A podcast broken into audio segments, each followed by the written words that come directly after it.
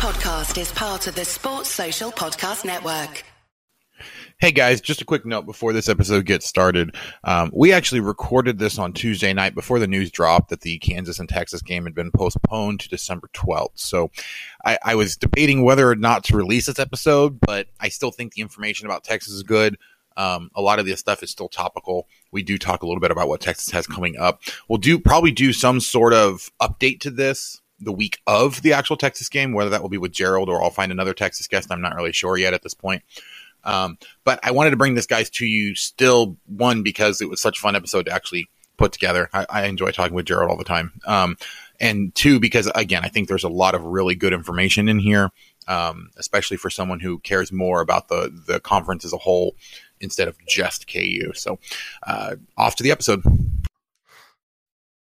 And welcome back to the Rock Chalk Podcast. I'm your host, Andy Mitts. Today we are previewing the Kansas Texas game that I have been eagerly anticipating since the end of last season.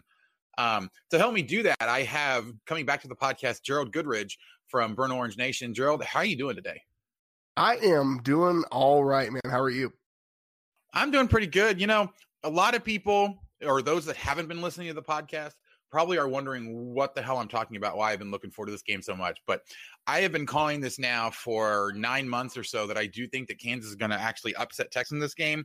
And despite the fact that the evidence keeps pointing further and further away from that actually being a real possibility, I am digging my heels in and still calling for that. So that that's going to kind of tinge our uh, preview here a little bit, but before we get into the actual game itself, I do want to get your thoughts on Texas as a whole this year because it's been an up and down season for them. You know, this was supposed to be the year with with Sam Ehlinger in his in his senior season. You know, kind of after what happened last year, the expectation was that the defense would take a step forward, even though they're replacing both the offensive and defensive coordinators. Like this was supposed to be the year that they compete for the Big 12 title. And, you know, they have to win out from this point and hope for some help, it seems like for that to actually be a possibility to get to the Big 12 championship game. Um, so overall, what what are the general thoughts of the Texas fan base on this team?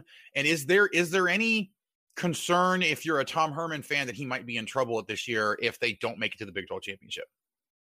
Uh, there there is a lot of there's a lot of um of divided thoughts. And before before I jump into that, I do want to say the last election year was the last time that Kansas beat Texas. So there's like a trend yes. here. It was, a Nove- it was a November game. Sam Ehlinger was a senior in high school, not not college, but he was a senior. There's a lot of similarities between that 2016 night that that cost Charlie Strong his job. No, um, but I think there there are two halves of the Texas fan base, and I think there's I think you're right that this was supposed to be the year. And, and I think even like when you look at how the schedule is constructed, like I think the Big 12 thought this was the year. And, you know, you could say what you want, but I really think the Big 12 like needs and wants Texas to compete at a national level. Um, and so they at like least the Big 12 refs do. well, fair. I, I, you know, I, the officiating's just been so bad this year, like all around. And, and as a, so a team that's been benefiting from it in the last few weeks, I can't, I'm not mad about it. I, I can understand because Texas has been on the receiving end of some of those in the past. I remember the the Gary Patterson, the, the TCU Charlie Strong like ref chest bump to to Charlie Strong that got it was just a whole thing, right? But no, um, so the the the seat is warm under Tom Herman, and and even like you look at like this this week's um like kickoff press conference. You know they do the Monday press conference. Texas is on a three game winning streak. They're heading into the final three games of the season.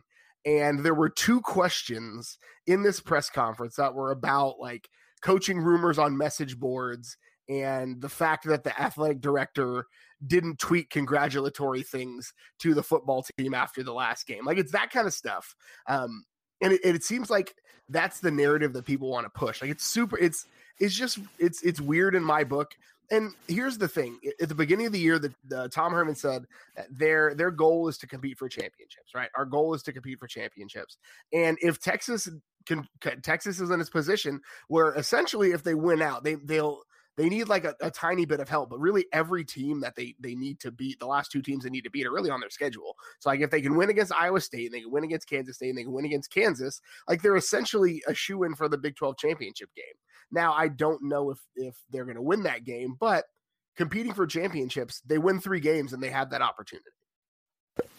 Yeah, it's it's actually kind of funny because even if they win out at this point, I believe the tiebreaker scenarios are enough that it's at least not guaranteed that they would make it. Because if if Oklahoma wins out, you know, and Iowa State only loses to Texas, um, then they end up in that weird three way tie, which you know it depends on who ends up being the the the fourth team. So like it, you could easily have all kinds of issues in terms of all those tiebreakers and everything. Um, it's it's probably as messy of a Big 12 title race as we've ever seen. Not only because you know Oklahoma's not up at the top, like guaranteed to be the the the one team that makes it through, but also just the fact that like legitimately you could see five teams tie for those two spots, and then there's just a whole mess of tiebreakers to try to figure out who actually gets to do it. So, um, but yeah, I mean, yeah, this is you know only at Texas could after a three game winning streak the story be is Tom Herman still on the hot seat. Um, you know, it's just it's really weird um, you know, it's it's fun at times for those that are used to Oklahoma and Texas kind of running the conference. It's it's fun to see some dysfunction in some of those two teams, and we we thought we were going to have it in spades and get neither of those teams in the Big 12 championship, and now we're right back where we usually are, where it seems like uh, Oklahoma and Texas are like two of the better teams that have been performing the most consistently over the last few weeks. The only question about that is, you know, how much of that is based off of schedule at this point? Because you know Texas benefited from playing some of the teams that really either aren't that great in general or they match up really well against. Because, you know, West Virginia, the, the team that they just beat, um, their biggest problem on defense is going up against running quarterbacks, of which Sam Ehlinger is probably the best in the entire conference, um, if not the nation. Um, so let, let's actually jump there to this Texas offense because I think that was kind of the big question last year. You know, they had so many problems with running back injuries that they had to convert a quarterback to be their full time running back, and he kind of took off for them. I, I, believe that he is their second leading rusher right now. Um, but Sam Ehlinger is like the far and away the best rusher that they have so far this year, which probably isn't the situation you want to find yourself in when your quarterback is taking a bunch of hits because he's running the ball. Yeah, I mean, we I've said it in, in our preview podcast for a while. Like it's a it's a it's an abject failure for for Texas if if Sam Ehlinger is your leading rusher, and so he leads it by like forty yards, and I don't think that trend will hold up. Um, so Roschon, the guy that you mentioned, the the the thing that that Texas has really been trying to do this year is play three headed monster at running back, um, where they've got they've got three guys that would start on a lot of teams in the conference where they've got um, Keaontay Ingram, who's who's banged up a little bit. Uh, they've got Roschon Johnson, the guy you mentioned, and then um, five star all world running back from from Arizona, Bijan Robinson, who came in. And they really like they've actually achieved what they tried to do to keep the, the carries even between the three of them. It's like 51, 53, and 52 going down the list, uh, which is which is uh, crazy. And so uh, Bijan actually had a had a big game uh, in the last game against West Virginia and put up, I think, 115 yards. Um, so he jumped up to second on, the team in rushing. Uh, so he's he's had a good run of it, and I think Texas is going to continue to feed the hot hand there, at least if they know what the, the heck is good for him. Um, Keaontay is still probably banged up and likely won't be back, so you'll see a lot of of Bijan Robinson and Roschon Johnson in this game. Um, and I think Bijan is a guy that they're going to want to uh, feature as much as they can late in the season. Yeah, it, it just makes me wonder because you know they they try to kind of split the carries, but are those running backs different enough that you're actually getting different looks that kind of help set them up, or is it a kind of situation where like Kansas had before Pooka Williams opted out, where their two running backs that were really getting time were basically the same guy, and so you really only had to game plan for one kind of thing. Like it, it definitely is much more successful if you're going to rotate running backs if you've got three guys with three different styles that bring different things to the offense and require the defense to kind of plan for all of them. Um, you know, otherwise you're kind of splitting carries and just not allowing a guy to really get into a groove, which is really important for the running back position. Um, so like how how different are their running styles and how does that really either help or hurt the offense for them to all be splitting carries?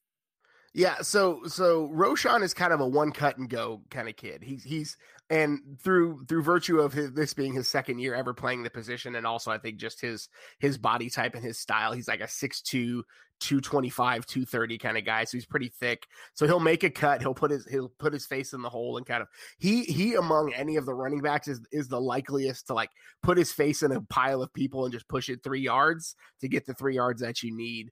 Um bijan is kind of is a shifty in space kind of guy. You saw him um you know the opening the opening run it was like a 54 yard run um, against west virginia where he kind of found a seam made himself small made a cut and then you know he he was he he's a four he's a four five like four four five four five guy um so he he doesn't have like the top end breakaway speed that some would like to see, but um, he he's as shifty. I he's not as nowhere near as fast as a guy like Jamaal Charles, but I haven't seen somebody make people miss in space like that since Jamaal Charles was on campus. Now Jamaal Charles was a was a NCAA level track guy. I think he ran like a four three eight in high school. So like, um, there's you're, you're going to find very few running backs with that level of speed. But I think as far as a shiftiness, as far as an escapability kind of guy, like that's that's what you get from Bijan in space.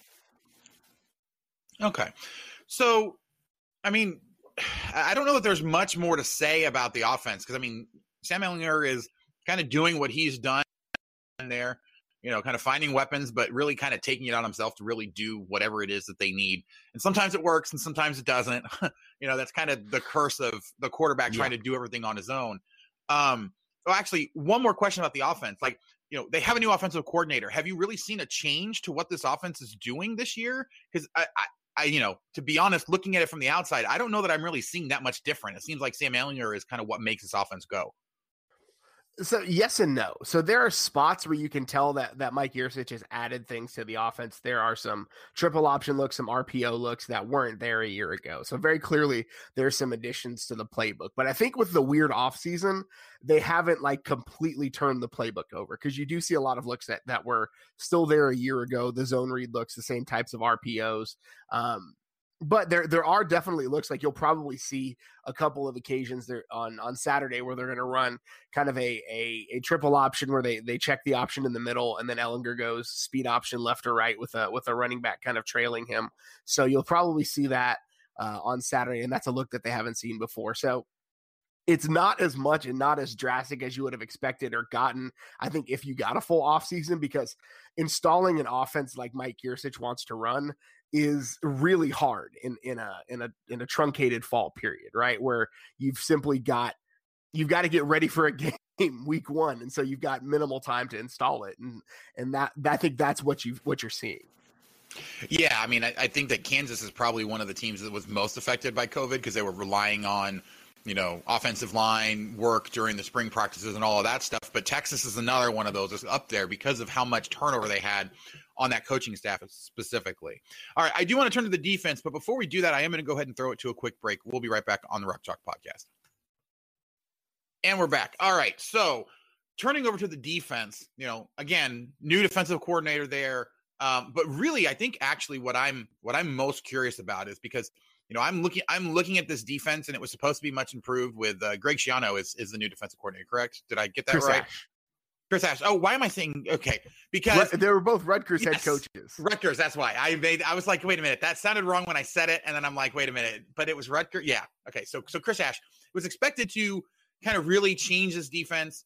Um, you know, again, kind of looking from the outside, I'm wondering how much he's been able to do, and is it a similar sort of situation? Because you know, Texas is still giving up a lot of points to the offenses that you would think are good, and the uh, and the offenses that, from all indications, aren't very good they're actually stopping. But it doesn't really seem like this defense is is markedly better than it was last year. So w- what's different from this defense? Where have you seen improvements and where are you expecting this defense to be able to step up?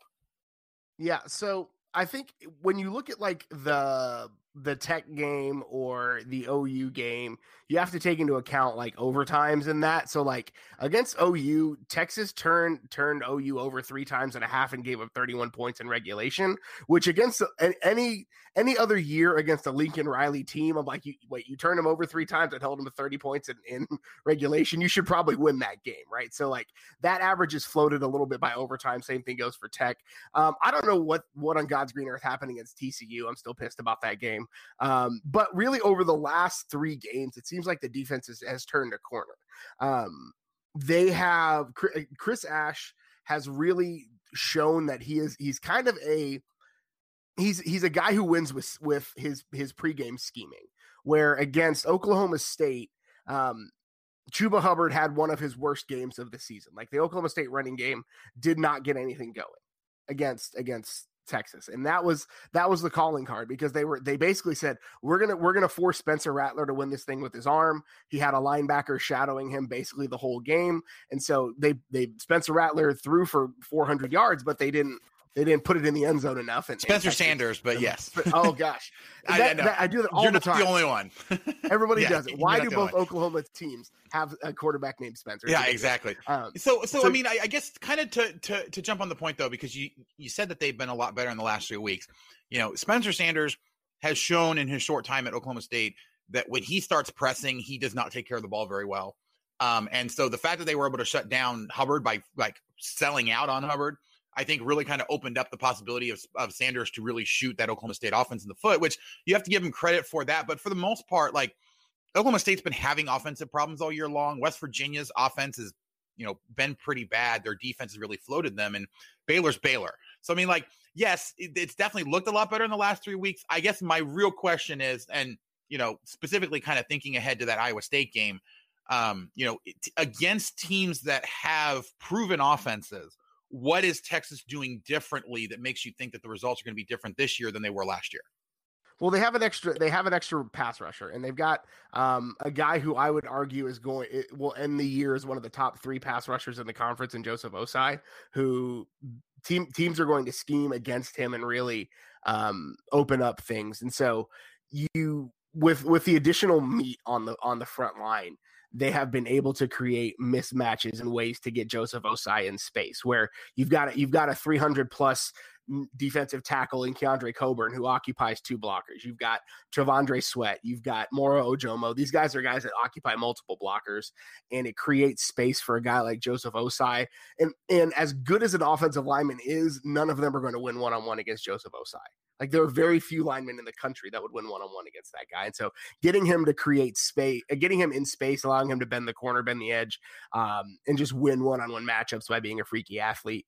Uh, that he he has, if you counted all of the times where he got to a quarterback and the ball was moving forward when he slapped it out of his hands he'd probably have four or five forced fumbles this year so he's been like a, a, breath away from from really having a ridiculous statistical season there are still questions in the secondary um, you know the safeties have struggled a bit this year there's a lot of questions about whether Caden Sterns' body is still up to the task. He's just really struggled with injuries the last two seasons, and so he's he's really had some issues there. Um, but I think the the big thing for me is that the linebackers under under new linebacker coach Coleman Hutzler ha, has have made a turn where where early in the season like Juwan Mitchell was a flat liability in pass coverage and that dude has not not missed an assignment in the last three weeks and uh, DeMarvion Overshown who's a converted five star safety he's been he's only been playing linebacker since August um, looks like one of the best most athletic linebackers the team has and those guys have turned a corner I think that's really where the difference is.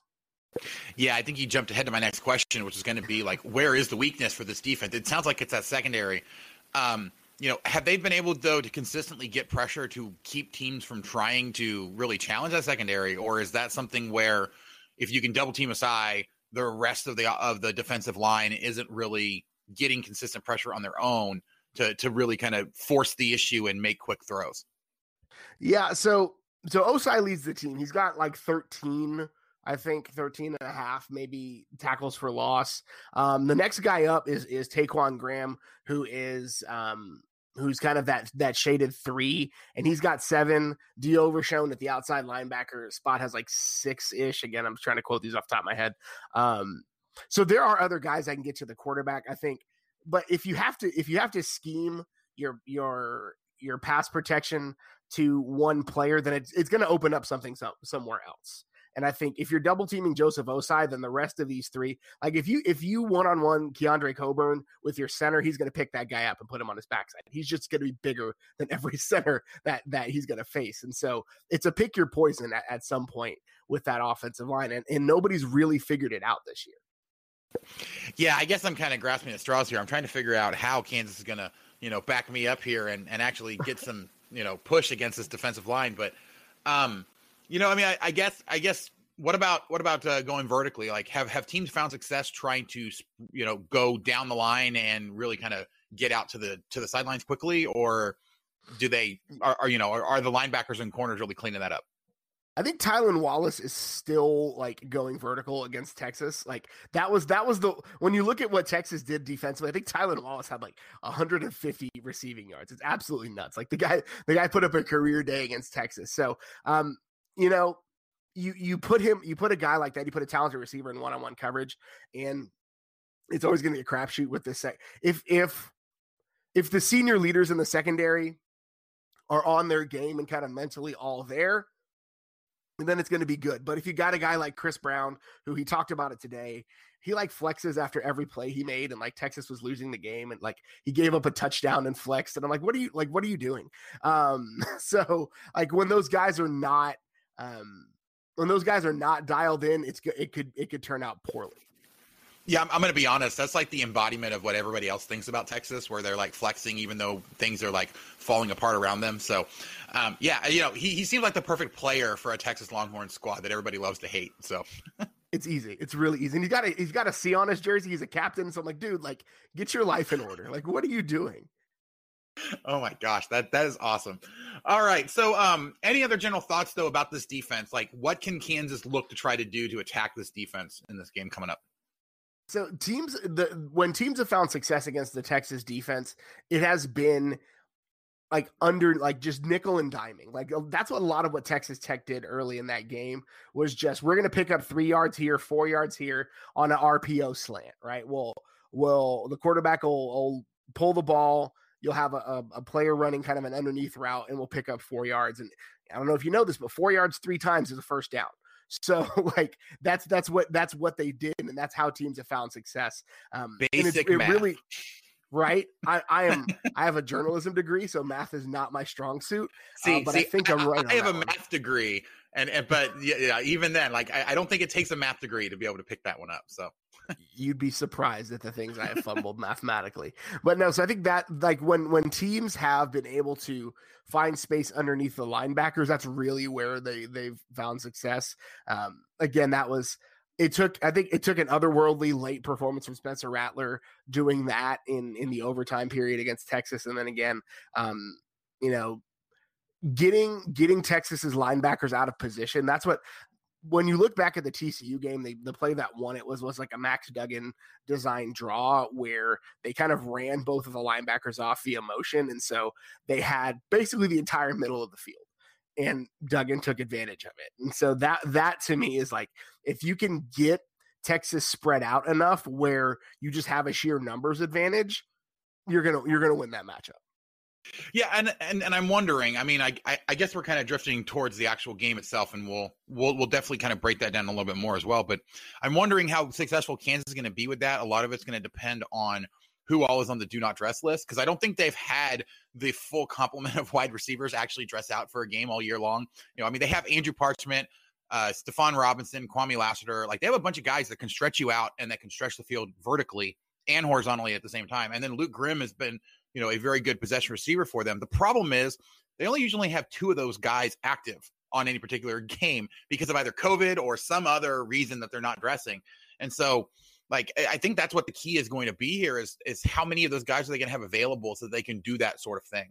Um, you know, I mean, I, I was wondering if that's where you were getting because that was the one thing that I had noticed was the fact that the linebackers tend to play a little bit soft in coverage at times, especially if it's an obvious passing down in, in a situation where they need to get a bunch. And so if you can get a guy, you know, to get it right there and then make a guy miss, then you can get a huge gain. And that's really the way to attack this Texas defense from what I was seeing. So I'm, I'm, I'm glad yep. that you confirmed that for me. The question, I guess, becomes, you know, how, how much, especially coming off the buy, you know, is there any, is there any worry coming off of a buy that maybe they wouldn't have focused as much on KU as they might necessarily need to that this that that's you know this is this is KU's chance because this is what you know, Brent Dearmon took over after the bye last year and almost upset Texas down in Austin. Yep. And so this is kind of the game that I think they've been circling just as much as I've been circling as where they can get a big statement win for for a guy like Brent Dearmon. So how how concerned are you that maybe they didn't necessarily you know, that, that they might be looking ahead to that Iowa State game or the Kansas State game because those are games that should be tough games for them that could very well push them into that Big 12 title game. Yeah, I, or am I just completely full of it? I would be su- I would be surprised if they looked past Kansas. You know, human nature being human nature, like it's impossible to really predict what a what a 19, 20 year old human being is going to do because they're the least predictable people uh, on the face of the planet which is fun that we do this for a living, right? But um, I think it, I'd be shocked if if they looked past Kansas simply because like they know that if they win these three games, they should own all of the tiebreakers because I think Iowa State's the one and they would have the head to head, right? So like, um, so they know like they've got if if their goal if their stated goal is to win a championship, right? They've said that before. Then they've got three games to get in. They've got three games to to meet and achieve their goals. And so if they if they look past anybody at this point, I would be shocked. Yeah, I, I mean, I don't know that I necessarily expect them to just completely look past Kansas, but you know, if you've got a bye week to really kind of focus on teams that are coming up, Iowa State like jumps out to me as the one that you want to make sure you have got that, you know, ready to go because they, they have to win all three of these games to have an opportunity to make it to the Big 12 title game. And so with how bad Kansas has been at times, it, it's easy to see them maybe potentially cheating and starting to like looking at things for Iowa State, you know, instead of focusing solely on this KU team. So, I mean, I, I, I guess that's that's my one big hope is that maybe they don't take it quite so seriously. But I'm I'm also kind of curious because, like I said, like it doesn't it doesn't really seem to me like the defense is that much different. And while Kansas' offensive line is atrocious this year, um, they seem to be slowly getting better, slowly getting guys to really kind of work.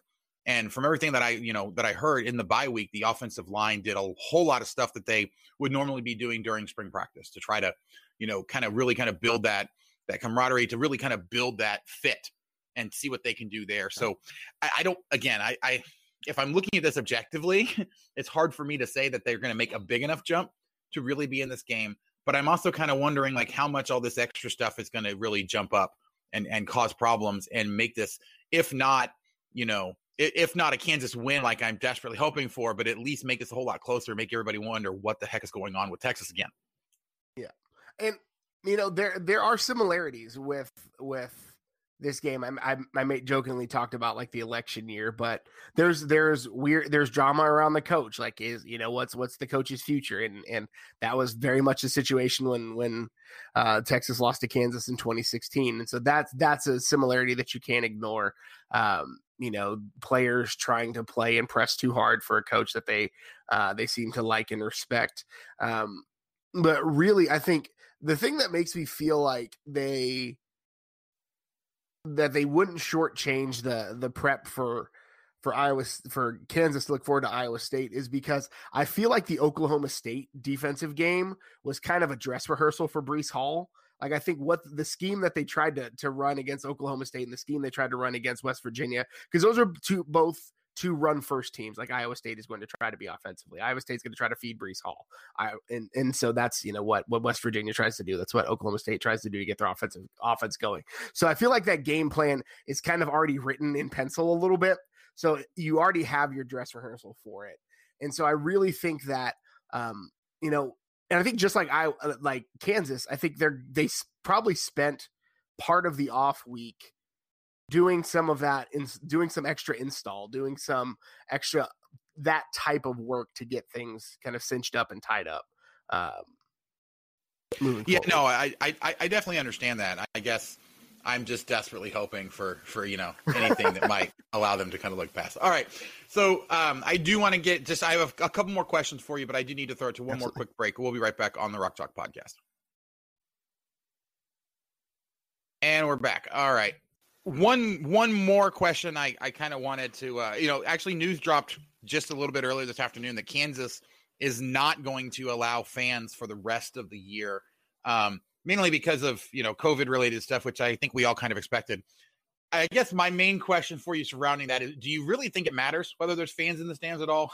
I mean like I, I realize I realize that you know it's the running joke that you know it doesn't really matter because they don't actually have any fans anyway in the stands normally but um, you know, I get the feeling that you know this is the kind of game where if things like like similar to what happened with with Iowa State. Like I was there.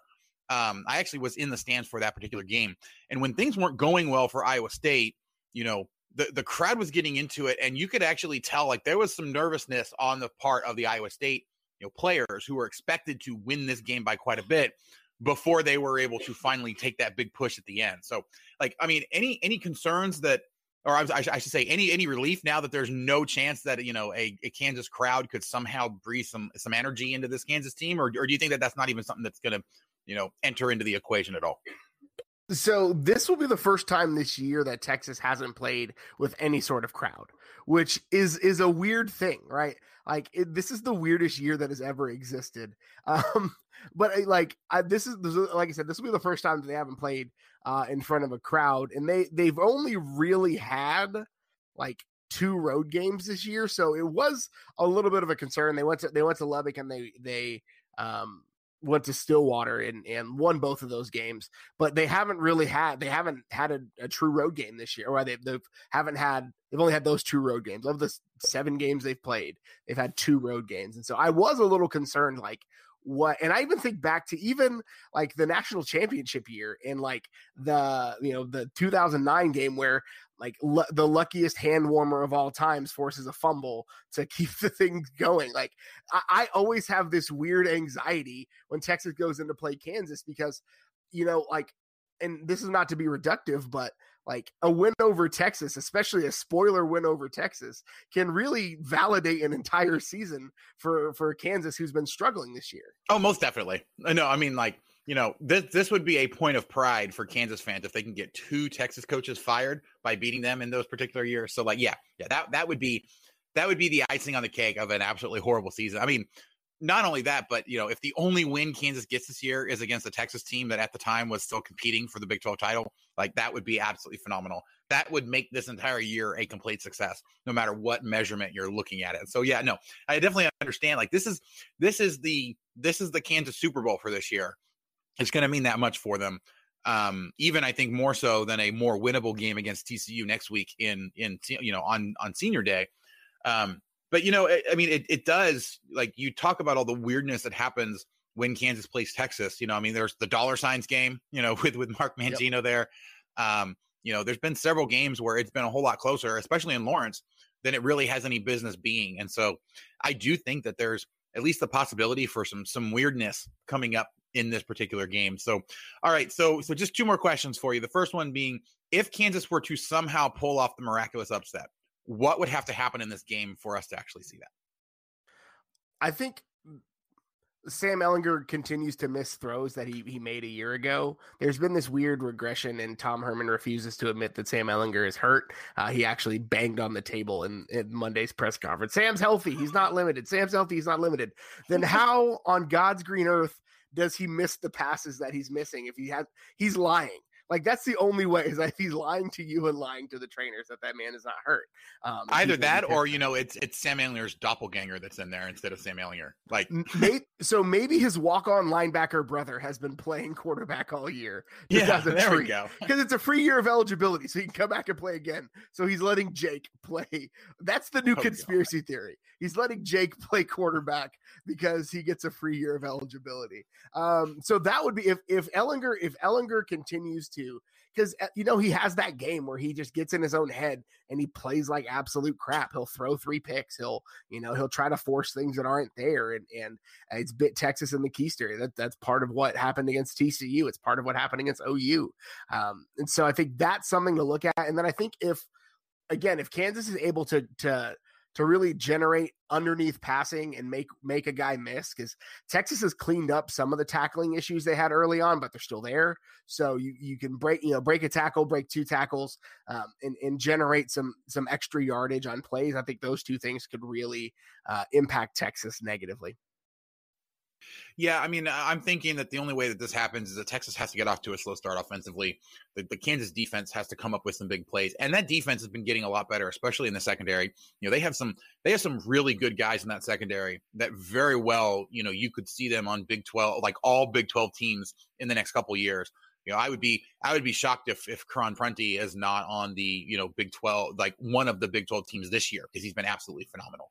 Um, and so like this is one of those things where you know, if if Ehlinger does miss some throws, they have some guys in the back there, Kenny Logan Jr., you know, who could pick him off and and make it very difficult for Texas early in the game. But it's really going to take Jalon Daniels getting settled in, finding a way to deal with the offensive line issues that they have, and still make good throws without making poor decisions. That's the part that concerns me the most. I'm actually not as concerned about the defense because Kansas defense has been very, very tough for most of the games this year, and they just give out usually in the third quarter when the offense hasn't really done anything for them, and so they've been on the field for you know 40 minutes out of the out of the 60 total. Um, and so like I, I mean, I think there's that's kind of the way you have to do it is you have to get either defensive scores early or the offense has to move the ball and give the defense a chance to make some big plays for them. So, um, you know, okay, final final question. Um, the actual prediction for the game. How, how do you think this game is actually going to go? You know, I think everybody expects Texas to win. So, how big are they going to win? Um, and and you know, how well does Texas set themselves up for these next two games? So my my like my get down on my knees and pray is that this is like kind of that like like kind of crack your neck game or like stretch it out game where um you know Texas can because Texas needs to exercise some demons on offense. I'm going to be honest with you, and so I hope to see that that Texas can can get off to a quick start. I think my prediction is 35 14 ish is, is what I want to say. It's my hope. I think that's that's a successful Saturday. I think for Texas. My my gut says it's go like my gut says this is gonna be stupid, and Texas is gonna have to rely on some late game heroics to win this game. Just because that's been that's been my luck. That's been my life. I I moved to Oklahoma the year Colt McCoy broke like got hurt in the national championship game, and it's been downhill ever since. And so that's oh, just that's gosh. just my assumption is is that things are gonna go poorly. Yeah, you know, I mean, I, I, I think I would absolutely enjoy it if this was a game like last year's game, or you know, even if Texas wins, it's like fifty to forty-eight or something like that. That means that either that Texas defense is just as bad as we always thought it was, and it continues to be, or that Kansas offense actually started to figure some things out. So, you know, I, I think that that that thirty-five to fourteen, if you're trying to look at this as, as objectively as possible, it's probably a little bit on the low end. Um, you know, I don't know that I'd be too concerned about Texas actually being able to score in this game. The question is going to be whether it's early or it's going to be a bunch of them late. Um, and so, like, if I'm giving a, a realistic prediction, I would probably say it's probably going to be Texas something like 45 to Kansas's, you know, 10 or something like that. But I'm going to stick with what I've done all year long. And I do think that there's at least an opportunity for Kansas to go ahead and pull the upset. So I'll make my, my quote unquote official prediction um, to be that Kansas somehow magically pulls the upset 28 to 27. Okay. All right. So is it? I'm going to look there, absolutely ridiculous after all this is over. But like I said, there, if it doesn't happen, I'm just going to pretend like I haven't said anything like this for the last nine months. So I I don't like knowing Philip. Philip's not going to let you get away with that. Like, oh, I, he he will try not to let me get away with it. But if I don't engage, then I mean, I guess I just have more free time on Sundays. That's fair. Totally fair. All right. Well, Gerald, it, it, it was great to have you on today. Where can the people find your work online? Uh, you can follow me, my personal account on Twitter at GH Goodridge. You can follow uh, us at on our podcast. It's just at Longhorn Pod, and then you can always find my stuff on Burnt Orange Nation. All right. Well, that's going to do it for us tonight. Gerald, thank you for joining me. Thank you guys so much for listening. If you haven't already, please do go out wherever you get your podcasts, such Apple Podcasts, Spotify, Stitcher, any of the other million apps that are out there. Just search for Rock Chalk Podcast and you can subscribe to us there so you can get every episode as soon as it comes out. If you can give us a rating and a review, five stars, nice comments, absolutely would love that. But if not, let us know what it is we can be doing better. We really do bring the podcast to you guys to get you all the information that you need in as entertaining a way as possible. And let me tell you, going out on a limb like I have, I think it's been entertaining for people, and they're going to really enjoy it when I have to eat my words here in the next few weeks. So, um, but if you have any comments, questions, suggestions, people you want to try to interview, anything like that, you can contact me uh, by email at rockchalkpodcast at gmail.com or on Twitter. The best way to do that right now is my personal Twitter at AndyMitts12. Um, now, now, that we're on Anchor, you actually can leave us a voicemail, and I fully expect to get a whole bunch of them after this game, regardless of the outcome. Um, but you can do that by going to anchor.fm slash rock dash chalk dash podcast slash message. And you can leave us a voicemail there so I can bring your voice onto the show, whether it's to ask me a question or to call me stupid for picking Kansas over Texas or whatever else you want to do. We want to hear it. So, um, but again, that, that'll do it for us tonight. Gerald, thanks again for joining me. Thank you guys so much for listening, and we will catch you guys next time on the Rock Chalk Podcast. Sports Social Podcast Network.